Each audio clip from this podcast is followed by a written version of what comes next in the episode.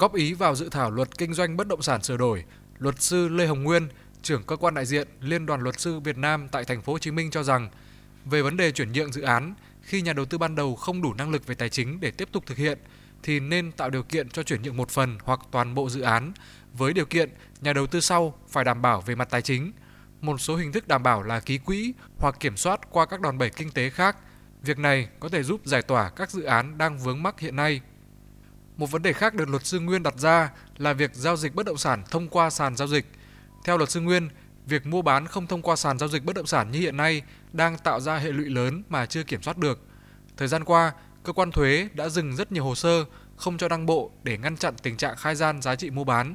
Nguyên nhân là không minh bạch về thị trường, người dân mua đi bán lại không có sự kiểm soát về giá và dòng tiền. Do đó, cần bổ sung vào luật đối với trường hợp cá nhân khi giao dịch bất động sản nếu không cùng huyết thống thì bắt buộc thông qua sàn.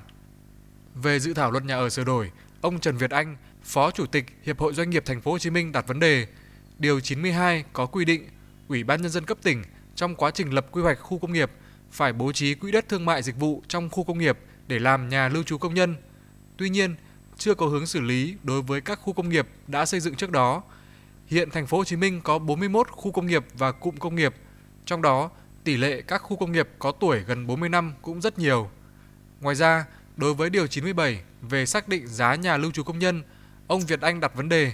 nếu giá nhà ở xã hội, nhà lưu trú công nhân trong khu công nghiệp cao hơn bên ngoài thì phải xây dựng chính sách để đảm bảo về giá. Cụ thể, giá luôn luôn phải bằng hoặc thấp hơn, cũng có thể là được trợ giá để người lao động có thể thuê nhà ở.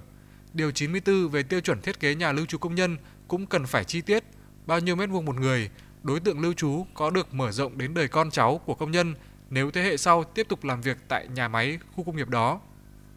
Ông Huỳnh Thanh Khiết, Phó Giám đốc Sở Xây dựng Thành phố Hồ Chí Minh cho rằng tại dự thảo luật nhà ở sửa đổi và luật kinh doanh bất động sản sửa đổi thì Bộ Xây dựng chỉ mới giải thích các khái niệm của các loại hình nhà ở như nhà ở riêng lẻ, nhà chung cư, nhà ở thương mại, nhà ở tái định cư, nhà ở xã hội.